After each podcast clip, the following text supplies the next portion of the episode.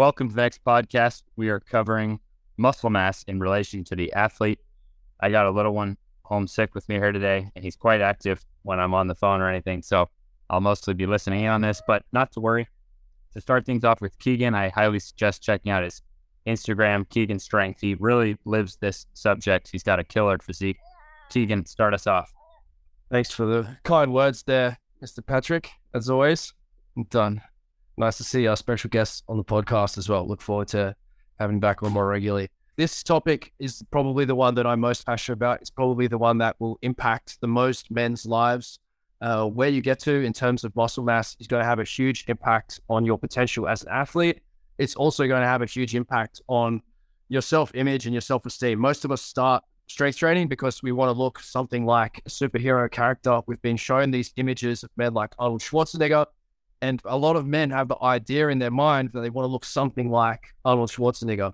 Now, the fact of the matter is that women are not looking for Arnold Schwarzenegger for the most part. They're looking for someone who can protect and someone who can provide. And this overblown image of a superhero physique actually can't run. And it's very difficult to provide as a bodybuilder. There's much better ways to make money. And it's not a great way to be a protector because you probably can't run. It's not the best, you know, solution in terms of being able to provide either. So if men could leave behind the idea of wanting to look like Mr. Olympia in a way that is never going to happen naturally, that would be a very, very healthy thing uh, for a lot of men. As far as athletes go and performance, if you're significantly away from where the best athletes are in terms of the muscle mass for your sport, you will not make it as an athlete. Like it's black and white, and people are talking about mechanics and all these things that are like polishing a turd. If you don't have something like the ideal body composition for your performance, you're not in the game. It's like being a three foot tall man and expecting to, you know, do really well uh, in the dating game. It's, it's, it's going to be very, very, very difficult. So you don't want to be an outlier. You want to be somewhere near the plateau at one point, but otherwise, I agree. The three foot man. Sorry, Onyx, but your time will come, and I'm, I'm sure you know. I'm sure it's going to grow up much taller than me. But this idea that uh, more muscle mass is, is always better is, is not true. And you want to decide exactly where the muscle mass is on the body. There's no point reaching your ideal muscle mass, but having it all in the upper body. If you're a running athlete, that happens a lot for rugby players and they don't understand why their legs keep breaking. And you look at it, it's massively top heavy. You know, uh, Charlie Francis said, looks right, flies right.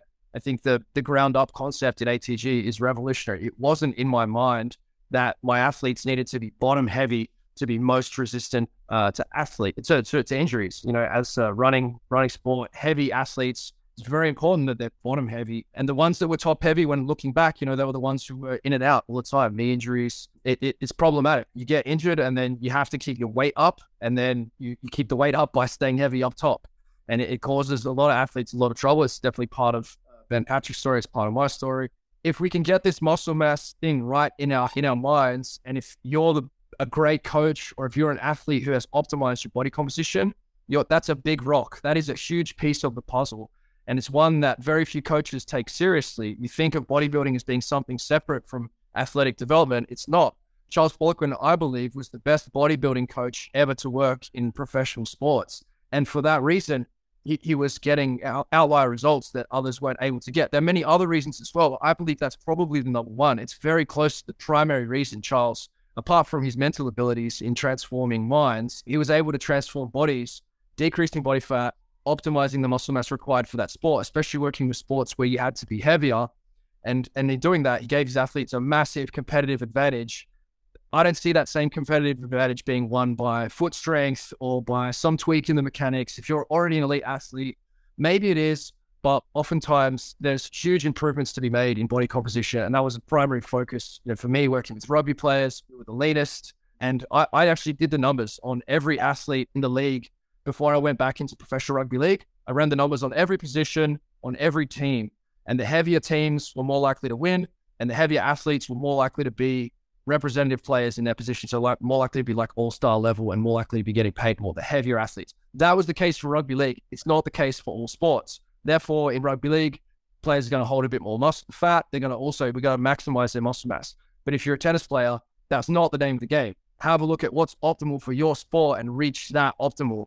That is the key message that I have here today. The muscle number is the metric that I developed to be able to quantify this. So every athlete has a number. 100 is basically like the natty number. Um, it's based on the fat free body mass index. I multiplied it by four to make it a bit more sensitive so athletes could feel if they're actually changing.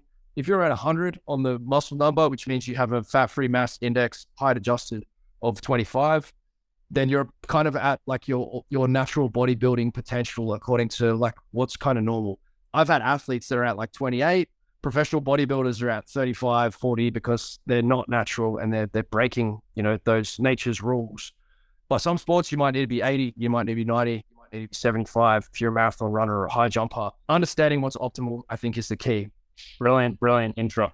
In terms of the muscle number, if someone wanted to explore that more, if they're hearing that right now, like even for me, I've never, I've never done that.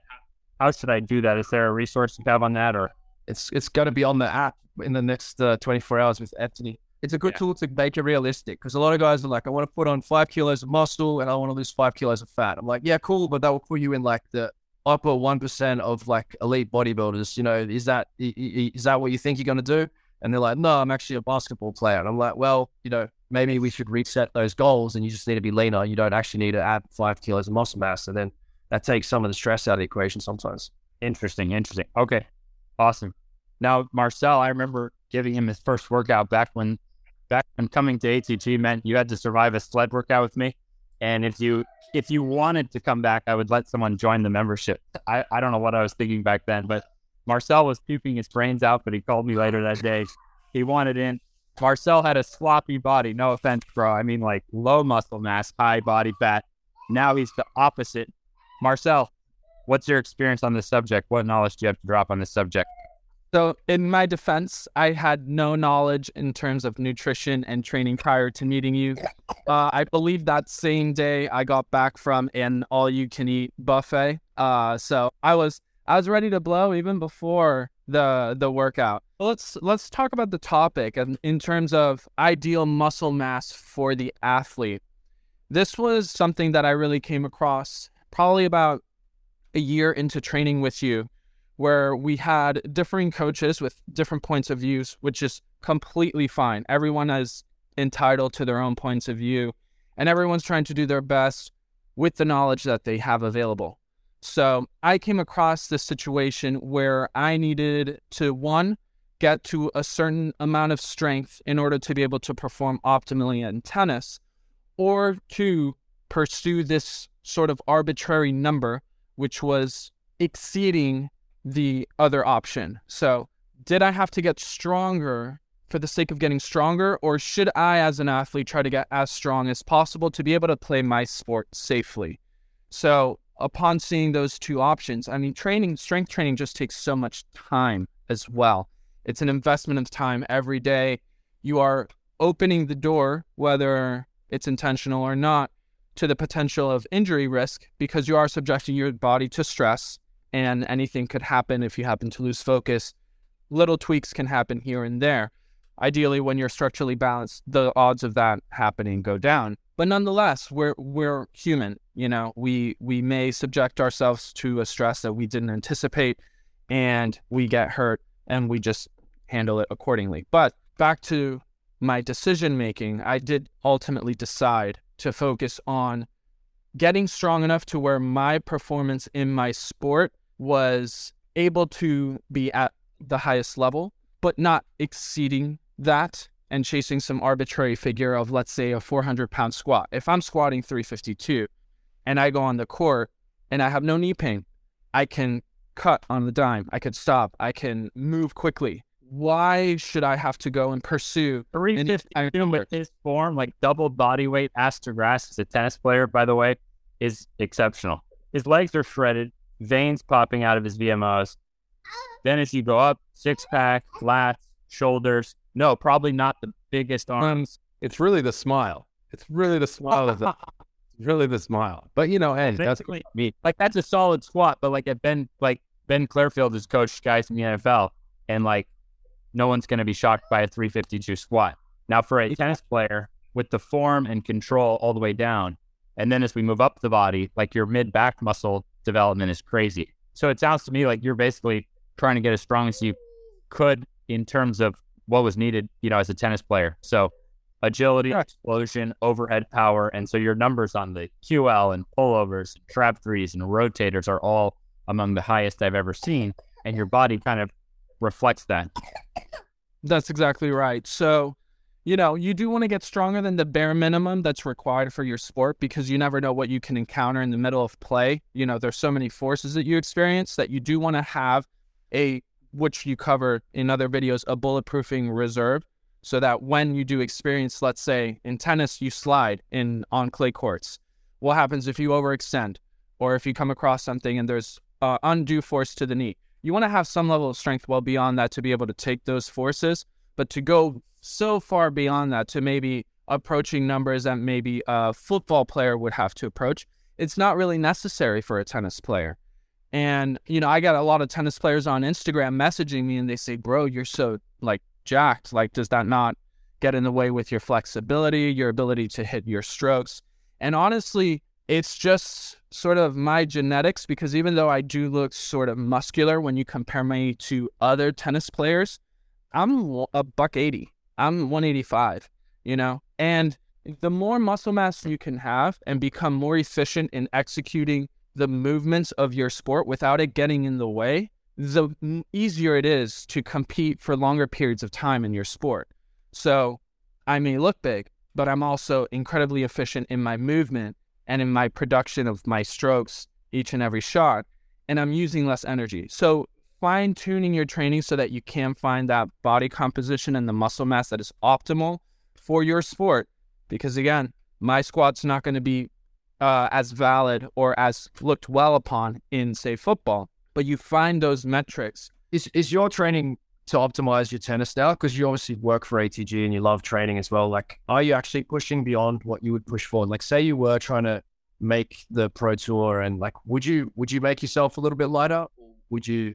I mean, because you're obviously putting a lot of energy into your training as well. Like, you probably couldn't train as much for tennis as you maybe would if you were still trying to make it as a pro. Or am I? I don't even know where you're at with your tennis career, but No, no, that's a that's a great question. I train right now very much so to be representative of ATG's product right now. So like fire to pursue a lot of the structural balance numbers specifically, because then that gives people a window as to, oh, this is what a body looks like when you pursue ATG to its maximum level. Now, underneath that, I do also train with the idea that should I choose to play professionally for a year or two, which I've already played two years, but with the things that happened in COVID and all the regulations between countries and the ITF, I just didn't feel comfortable just going out to a country, let's say to Egypt or, you know, South America in the middle of the pandemic. I just put that to the side and focused on ATG's growth and fo- still focused on my training so that if I chose to play, you know, I'm not going to go out and serve 100 times and my elbow is going to be, uh, you know, compromised. So I can go out and play right now, move perfectly fine. But like you said, if I were to try to pursue tennis a little bit more, the strength training would shift so that my ability to practice on court is more sustained and I have lower injury risk. But it would probably be a little bit of a downscaled version of what I do right now, which is very similar to like the ATG standards or would you get lighter muscle? Like, would you get lighter, or do you think that your muscle mass at the moment is actually close to what you, what's optimal for tennis for your your your skeleton? honestly, I wouldn't pay attention too much on being lighter because you can make the argument of getting lighter, I'd be able to move quicker. But then there's the other paradigm in which if I have more muscle mass, my efficiency in executing the movements also goes up. So I wouldn't say it would make you quicker. I just, you know, most tennis players are skinny, but I think that's, I think that's also just because it's such a high skill sport that maybe optimal muscle mass for tennis hasn't really been explored because it's not that important. Like, it's not going to make the difference as much as in football or rugby, where you have to be close to optimal. Where maybe in tennis, reach is also a huge factor. The biomechanics of long levers and and that that impact of power. As a short player, maybe being more muscular makes more sense because you don't have the long lever, so maybe you have to rely on the muscle a bit more.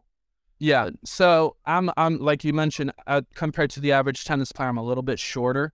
So uh, I rely in the exchange of points, I usually try to win points off the baseline. You know, I'm not trying to hit winners or hit big serves, which I can, but I'm trying to be more conservative and do the grind game versus going for big winners or taking advantage of reach, which I don't have.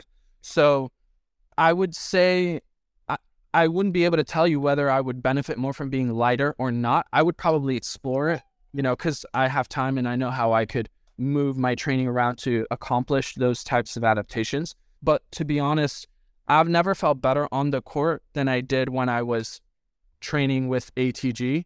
And per the regular tennis players' standards, from my knowledge of growing up and playing juniors in college and, you know, a couple years in pro, strength training wasn't so much in the realm of my awareness. Like people did a lot of court drills and, you know, they'd hit the gym and like academies that had gyms there and they would do squats and whatnot but it wasn't like so structured in the sense of like how people do it in football. So I would be very curious to find out what would be the optimum for a tennis player. But I I can say for myself and my ability to play on the court, I haven't felt better than what I do right now. So take that for what it's for what it's worth. I think if Marcel had a twin brother, and if Marcel had more VMO mass, more more mass in the in the around the shoulders, and still maintain that mobility, that's the thing. Is I, I think bad training gives muscle building a bad name.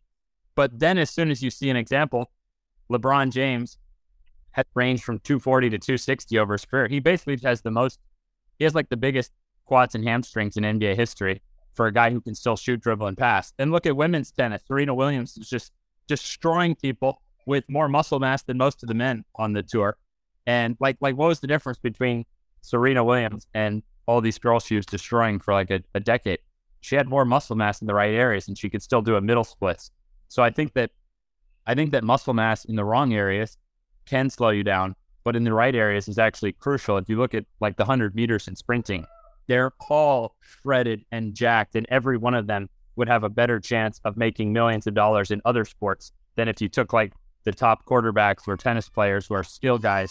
I'm going to let Ben Clearfield take over. Ben has a lot of experience developing muscle mass for athletes. Yeah, I, I mean, this is a great conversation. I think it's really, you know, it sort of follows what we talked about last last week. Which I really like. I really like that Keegan said this. I mean, I think you know, there's an existential crisis going around the world with uh, with uh, various diseases that we can get into, and a significant quantity of them in the West, at least, are you know body composition related. So I think there's, uh, you know, it sounds trite or it sounds arrogant to say that I think when we deal with body composition, whether it's Gen Pop or whether it's athletes, it's kind of God's work because I think uh, as as Keegan says, there's there's a legacy and there's uh, you know longevity and there's and again there's no guarantees, right? But we all know that biomarkers improve when people are later and have more muscle. Like that's it's kind of incontrovertible now. How much muscle, whatever, but that's the extreme case scenario that people say. But look at those bodybuilders; they're dying from heart attacks. Well, it's not, as Keegan says, that's not fair because it's a it's a sample of like other things involved that are not exactly connected to what the reality is with most most normal people and even elite athletes that aren't in any of that stuff. But that's that's a different uh, conversation. But uh, you know, I wanted to talk about a few things. It's funny, Keegan says, you know, that we, a lot of us come to it from uh, wanting to look like a, uh, you know, a, a superhero. I didn't give three F's about that, and I think Ben could resonate with this because it's. But I just crossed the guy. He's got a six pack, but I just crossed the guy and shot a three in his face. He sucks. Like I never cared what people looked like. If I beat them on the court or if I beat them in the rugby, I'm like, yeah, they've got a six pack, but I just scored a try on the guy. I just what? what? What does that got to do with anything? I won. And from an athlete mentality, I really didn't care how I looked. So what's revelatory, and I think that's the thing that Charles Poliquin brought that to me, is that wait a minute, this matters. This is a factor that I should care about, not just how whenever I was always fast and athletic, but I didn't care. I didn't have a six pack. Just beat you. So and I think a lot of my athletes are like that actually. So I remember talking to my my first football player that I brought him on the coaches call a few weeks ago, and he said to me, "I don't care if I'm 350 pounds and the fattest person on the planet. If that's going to make me more millions of dollars in the NFL, that's what I'll do." And I made the case because I'd learned from Charles Poliquin. Actually, no, fat is friction in between your cells, and it'll make you slower. So for you, stronger and faster having body composites, you know, he, he couldn't be 220 pounds but him at 293 versus him at 312 was a different animal. And I got a guy, I got him to get abs. which is kind of insane for a six foot five and a half, 300 pound man to have abs. And that's natural, just from a point of view of genetic freaks. Again, I don't have those genetics, but I helped him with that. And that was something that it changed his play. And he signed a multi million dollar deal. And, you know, he's retired now, but he, he, did, he did pretty well, in some movies. Um, he's a good looking guy. And for me, that idea came from Charles Poliquin, where I could come and say, hey, look, the conception of your sport, especially in football, anyone Ben's dealt with football, Marcel knows this. There's this 300 pound number, but it doesn't matter if you're 35% body fat and 305 or if you're 16% body fat and 295. We all know which is going to be the more explosive, stronger athlete. We know that. It's simple math. Now, what you do per sport, that's an interesting question. I think that's something that's worth exploring more. And I think that's the, you know a great question regarding Marcel. But the way Charles taught me, and he did it with with periodization models, is you build muscle and then you put strength into that muscle. So you call it accumulation or intensification, whatever you want to call it. And I think that's the genius that Keegan's trying to bring out here. And there's different ways to do it. And I think Dents is genius. The way Keegan does it is very, very smart. From a getting people rolling and not procrastinating, especially in this time where everyone's on their phone and oh, who tweeted what at who and who's Instagram one second, seven minutes, and I forgot to do my set, whatever. Um, so there's genius in that. And I think getting volume in and discussing that, there's more room for us to discuss how we we plan things for various people. But I think that body composition thing, and again, this is, you know, I think what's really cool is that this isn't our first focus. But I think there's something about this that's worth thinking about from a philosophical point of view. And I, I know I get to this. I was having some conversations with some of our female clients that have come to us for body composition goals. And I showed them some pictures of elite female track athletes who are pretty much you know, it, it is what it is. They're half naked. They're in the bikini bottoms. It's for efficiency or whatever you want to call it. And their physiques are phenomenal. I'm saying that from a point of view of healthy, lean, and and obviously there's a connection to aesthetically pleasing. But I showed the picture to try and show these ladies that it's not about spot reducing this point or that point, or I hate this part of my body. And there's a lot of stuff with social media and pressures of females that men don't have in the same way. And so I sympathize and, you know, we try to coach in the best way that we're, we're as possible, as positive as we can. And it's complex. But what I was trying to show this example, and it wasn't my idea, I can't remember who did it first, but I think it was in an article in T Nation years and years ago, is that, you know, the, the athlete that looks phenomenal was in the bikini body on the track, you know, it says underneath, she's upset she came seventh out of eight. And she's not thinking about how something makes her look bad or like that she's not lean enough or whatever. And what's really cool, as I sort of said it last time, when you focus on what you can do, what's really cool is a lot of body composition stuff just takes care of itself. And that's again provided the fact that we're we're eating in a way that it's not, you know, I hate to say it, we're going to get sued for this McDonald's or whatever, you know, not to pick on anyone. But the point is that there's a lot of discussion of what it is that you put in your body. Suffice it to say, the less manufactured, the better. So, I mean, that's one that we can discuss the details of that and a higher protein intake. And that's stuff I learned from Charles and all this kind of stuff. But I think it's a fascinating thing that what we do first is movement. And secondarily, what comes is this body composition thing. And I think Keegan's question, which is, what's the optimal body composition number and I love that. I mean, I learned biosignature when it was that, and it was metabolic analytics and all this kind of different things from Charles. And I still utilize some of that. And ideally, you're you're figuring some form of an. And I like the the muscle number. I like that a lot because in some ways it's it's much easier. You know, whereas I have to get calipers and it's harder, and I can't do it with everyone. I did that for a long time as well, Ben. I, I like yeah. the the biosig method was was cool. It's just it is time consuming and it's not it's not very scalable. It's not easy to teach other coaches, and so yeah, if you can get, there's other measures. I like the Skulpt device; actually gives a good reading. But even even with a waist measurement, you can get it pretty close. It's not great from like the fine tuning perspective, but it's great from like that bigger picture of are you aiming to be like 10% above the best genetics of, you know, elite sport or like putting things into perspective, I think is, you know, that's that's what it's really for. It's not like that fine tuning. You you want, you know, something like your tool is great for that.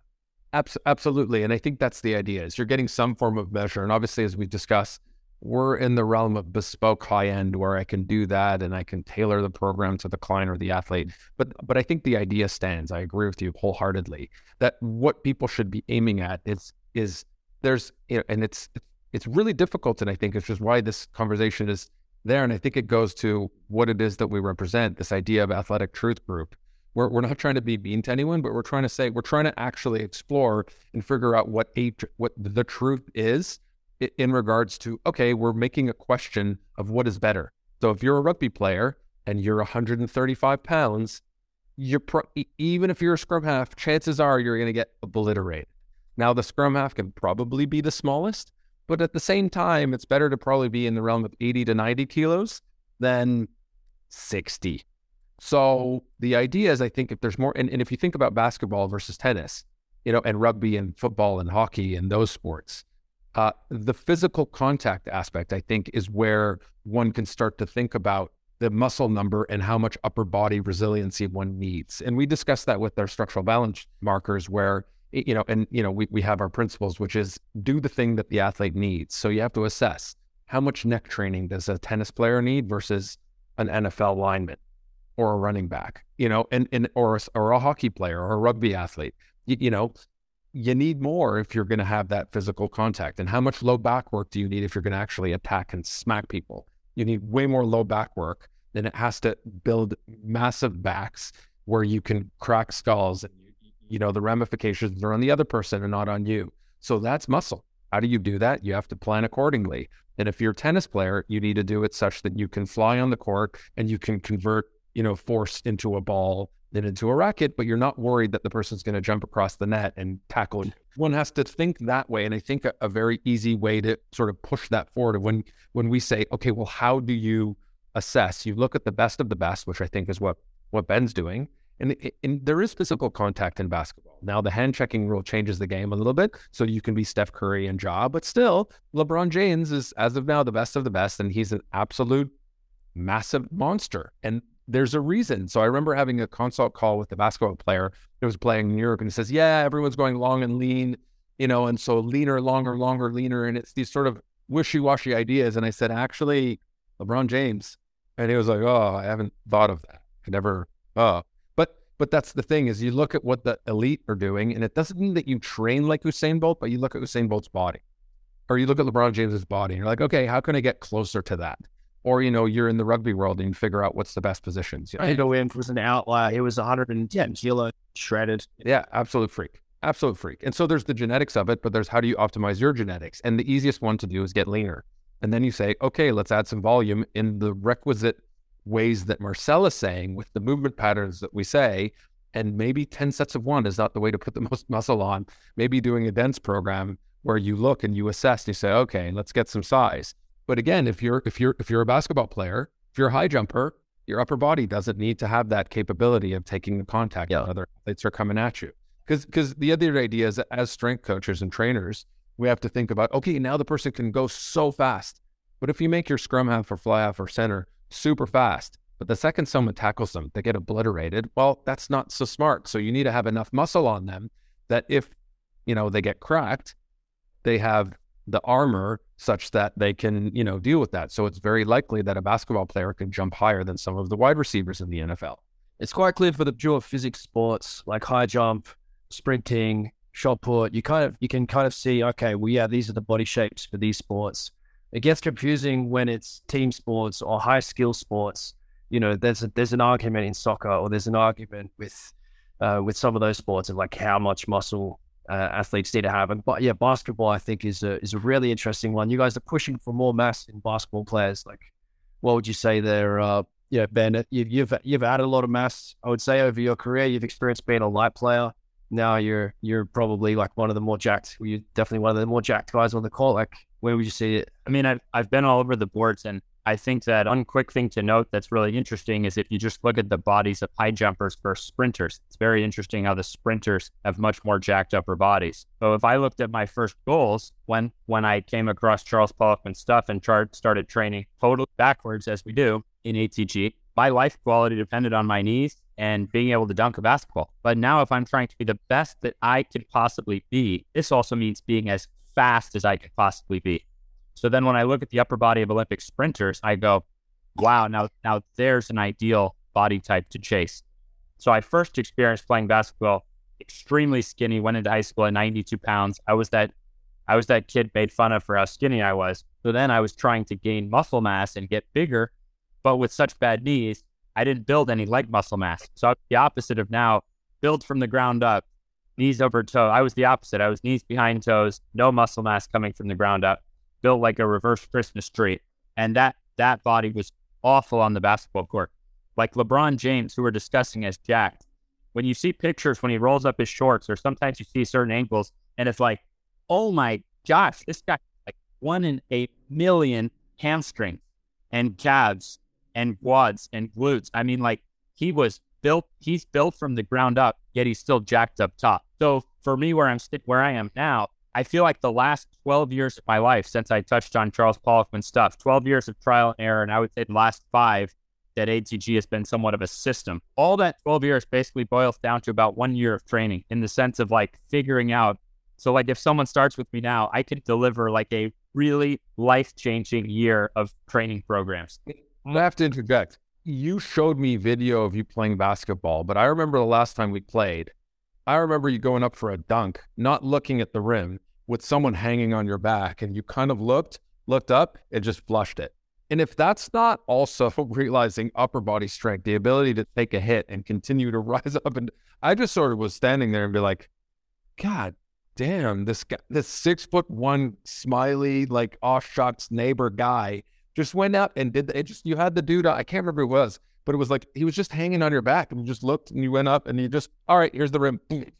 And I mean, that goes to show that you've put on upper body muscle that you can tolerate not just going up and tomahawking. It's you can take the contact, and I think that's the thing that that as we talked about the some of the dunkers that get super excited about dunking don't realize. And you've said that some of the not to you know name name, but the point is like they don't think of themselves as basketball players anymore. They're so excited with the art of dunking. It's super cool. So that's for me now. I am using your knowledge and Keegan's knowledge and Marcel's knowledge. Like this summer, I want to be able to take photos and look like a Greek god physically, but still have my legs balanced. But I'm talking the full upper body. And there's something too about being a, a father now that it's like, whoa, in addition to having like bulletproof knees and being able to dunk, I also want to feel very confident physically if anything were to happen because it in today's society, I mean, throughout history, it's always possible that something physical is going to happen and that you're going to need to defend your family. So for me, it's it's very different now and I am chasing like my best all around body that I've ever had. And that mean that will be more muscle mass than I have right now. If I just look at the best MMA fighters, the best Olympic sprinters, like my whole my whole body will have to get more jacked. But I will say that just from really trying to chase the perfect rep on the zero, dense, and standards base programs, I have noticed like VMOs came out of nowhere, hamstrings, all of a sudden it'd be like whoa, dude, your hamstrings are like popping out. And it's like, what? When did I get hamstrings? Lower legs are more muscular. And I would say that shoulders and some upper pec and like mid back, like like most ATG guys, when we've been doing this for a while, we start to notice like our, our back muscles have more muscle. So I, I really consider that's what I think someone could expect to achieve from the base. But I'm actually really excited to explore then the next layers and actually trying to build more muscle. So that that's where I'm at right now. It's like really just I've just been chasing the perfect zero dense standards. And right now I'm trying to make sure I really have every standard. And then Keegan and I, and with the two of you, like we're to revamp basically a dense body comp that we're going to all start together March 1st and just kind of put like the next layer. And, then, and then we're just going to keep going. But that's kind of what I meant is like, I really have spent the past 12 years trying to come up with a really good year of training for someone to rebuild their body. Like, I'm just being honest with it. That's where I'm at. And my body is a product of that base base system but I don't think this is the end all be all. I'm not happy with it. I want I want to be more on the court. I want to be more as a dad. But to do that takes real expertise because when you go to LA Fitness, yes, I can find tons of guys there with more muscle mass, but are they really can they run faster? Are they more bulletproof? Are they, you know, so that's that's where I think ATG has actually a lot of unexplored potential right now is I believe we can construct Olympic level bodies toward like any type of body type we want. And I'm not sure how to describe that for myself other than really looking at like an Olympic sprinter because their upper bodies are outstanding. Yet, of course, they're the fastest people in the world. So that's kind of that's what I look at right now. That's my that's my goal is to get closer to that in the coming year. Ultra sculpted upper body, but with that crazy rotator strength and and power that I feel I want to feel confident physically to take care of my family, yet still run faster and jump higher let's kind of recap it now with like, you know, like Keegan, how, how are we going to do that? How are we going to take those next levels? How are we going to create the best? Like we, I spent 12 years to make basically 36 weeks of training. So now, like, how do how do we make the best body comp program? I mean, uh, your genetics and, and my genetics are probably not the, the deep end of the muscle mass genetic pool. Like there's some people out there with thick joints and that, you know, walking around. Those guys, when they do the dense style program or they jump on ATG, like I've seen some guys just absolutely blow up their legs. The best leg development that I've seen, the most shredded legs and big legs. Like some of the some of the transformations uh, in the coaches community, especially, you know, is the ones that I see the most, just uh, crazy. And so it's you know our results are not necessarily we're doing our best and it's cool, but there's a lot better results than uh, than my legs in terms of size. At least I can say I, I was 65 kilos when I finished high school, so like 143 pounds or something like that. And I was the same height that I am now. And I'd been training for like four years. I trained consistently and I wasn't really making gains. I didn't really know what I was doing. I wasn't eating enough protein. I had gut issues. I was eating a bunch of crap. I didn't know it at the time, but there are a lot of men out there who are following ridiculous advice that is not going to give them the physique that they want. If you get your diet right and you follow this style of training, especially like the dense style, and and also with standards, you know, with getting to to strength levels, like building to a max set, and then building your tolerance to volume, your body will transform. Like this is the most foolproof way of adding muscle mass. There are other methods with giant sets and things that that can be fun to experiment with as well. But just to interject, interject, I think the key for us to always remember is that we also care about movement first. So we care about movement quality first. And I think that's why, in some ways, it's not body composition first. We're sort of having this conversation after a bunch of podcasts where we talked about the most important thing. And they were like, oh, by the way, body composition is really important, which we all agree it is. And it, it in some ways, I think by not focusing on it as the number one, it allows it to not cause a certain stress level. Like it's all for body composition. I need to lose fat. I need to lose fat. It, it allows it to come. So in some ways, you know, I love the line, trust the process. It's like by making your movement quality better, and obviously fueling yourself. So I think it's an interesting thing that for us, it's like, yes, there's other methods. But, you know, I remember Charles doing John Meadows, may rest in peace, brilliant man. And I remember him saying to me, yeah, I got I got a little bit more muscle and yeah, I got a little bit leaner. So for Charles, who was at 3% body fat, that was impressive.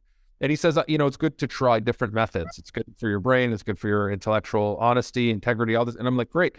I know John was a genius for body composition and all the other stuff for hypertrophy and bodybuilding. But Charles says, yeah, all my numbers went down. I'm weaker. And in his head, connected to us, that's unacceptable. So it's unacceptable to get weaker. And for us, I think because at the end of the day, we're athletic, truth, you know, athletic performance is what we really care about. Whether you're never going to do anything athletic, quote unquote, compet- competitively, but your life will be better if you can move better. I think for us, it's, it's it's not okay for us to move worse, quote unquote, just to get some sarcoplasmic myofibrillar extra, you know, whatever we want to call it. It's like, no, we need to move better. Number one. Secondarily, good things happen when you fuel your body the way you're saying it. So I think that's the, I just need to, I wanted to really, really emphasize that because I think that's the key for of what we're doing. Sorry. Go ahead, Keegan. Oh, but that's, it's a huge point too, is that it gives you access that it then just makes it easier no matter if you literally are trying to be a bodybuilder or this or that. People reach out to me in the DMs from all these different sports, from the NFL to the MLB, and I, I train a lot of these guys in person. And they're all ultimately chasing the same thing, which is better performance. And this relies on different amounts of muscle mass. But the common denominator is that ATG, by allowing you to access areas better, whether you need to develop lower back muscles or hamstrings or quad, you know how hard it is to develop quads when your knees are hurting so bad? And if you do, you wind up with those bulky upper quads with very little VMO mass. And that's a, probably a whole nother subject, but the VMOs really do proportionately develop more when you are able to get into those deeper positions and actually push and not be in pain. So I do think the foundation of having, let's say, being able to access into your body better than you could before, then pursuing the muscle mass is going to be easier to develop and it's going to develop in ways that yes, you really could could call it more athletic muscle, meaning like if your shoulder is limited, if your knee is limited, if you if your hamstring can't stretch very far, it the muscle is going to develop differently. So I, I think there's huge foundational quality to that. And you know, we'll keep going on these podcasts too and almost create this program as we go of basically this, the next dense version. Because the first one, you're rebuilding joints with this concept. And you're, for someone who maybe has never, like we see this, like, wow, I, I never actually saw a VMO definition come in or, or felt my, like, couldn't get those muscles burning. Too many guys see quad veins for the first time. I got quad veins. What's going on? Yeah. And then all that stuff dude, guys do end up jumping higher, off squatting on a slant board and not doing heavy squats because it's because they're starting to see muscle for the first time. So it's just an interesting foundation that the better you can access it. Look, genetics are a huge factor. Then diet is a huge factor. Then someone, whether they're taking testosterone or these kind of things, it's another huge factor. So you have you have three major factors already that don't even have to do with what you do in the gym. But what we do, it's a, it's going to help someone on their journey. And it's what's clear to me is like it's a personal journey. I'm not comparing my muscle mass to Keegan's or like I'm not comparing myself and my numbers to anyone else, comparing it to myself. And as Ben Clearfield said, so if I'm pursuing more muscle mass, but I, I need to jump higher too. And that to me, that's the cool thing about ATG is we're all pursuing better performance in some way. Like Keegan's squat is the best I've ever seen it. I mean, rock bottom doesn't even need to wear Olympic weightlifting shoes and can keep like a flat back, you know, cheeks to sneaks. Let, let's give closing thoughts. I think this is a really exciting topic and unexplored. This is a big factor. And I think for the rest of our lives, I think it's going, going to affect a lot. Like being able to build muscle tissue in the right areas now is going to help these bodies hold up. So that was my closing thoughts. I have Alyssa texting me. She's like, you know, I thought this was half an hour. So, you know, because we got the two kids. So we're just like man on man coverage right now with Onyx out of school. So let's let's check some closing thoughts. But this was awesome. Got me fired up. For me, this this is primary. You know, Ben's was saying athleticism, and yeah, athleticism is, is key as well. But the thing that's going to most impact your most men's self esteem and their path in life, like one of the best ways to turn your life around is to optimize your body composition. If you look at someone in the mirror and you're very proud of what you built and you know how much hard work it took and you've developed something that you're very proud of, you're going to be able to live a better life from there. I'm a huge fan of the entrepreneurial journey. I love seeing people make more money and be able to solve problems in the world. But you get there by building your self esteem, by building yourself up. And you know, uh, for me, if you're not close to where you want to be in terms of your body composition, if it's not optimal for your sport, if it's not optimal for your business, for your life, then make it a primary purpose to get there. And and of course, if you do it through the ATG method, which we're suggesting, then you're going to become more athletic along the way, which is also very, very important. Yeah, and and have it all because I I also come Ben Clearfield side where long as like as long as I can dunk and my knees don't hurt, I'm happy. But now but now I want both, and I really think that in life, it's not about picking one or the other. It, it's about all about work and family and health. I mean, it, it really is. That to me, that's the secret. Is there's no secret. It's like the more you can balance all these factors, the better life is. Marcel, your your closing thoughts? You know, for me, it seems like both Bens are in the same camp, and I'm actually really in Keegan's camp on this. Training when I was young and in school, and you know, trying to grow up, I did want to pursue visually those images that I saw when I was going to the movies or watching TV shows. You know, things like 300 or like you know Logan from X Men, and you know, and then also my idols in tennis. Rafael Nadal was a lot more muscular than the average guy, which is something that, you know, he's done fantastic with his professional career. And he has a very different body type. He's leaned out a little bit now, but he's getting older. But when he was younger, he was, I mean, that's why he got the nickname the bull. You know, he was he was a very big guy. But um, you know, there is a lot of value in what Keegan said being proud of what you see in the mirror. You know, it's true you you it, it affects your mentality and then you know by having that positively affect you it can take on more problems in life but also in the athletic side you know when we're talking about body composition something that i think a lot of people don't think about with structural balance is that you then start hypertrophying muscles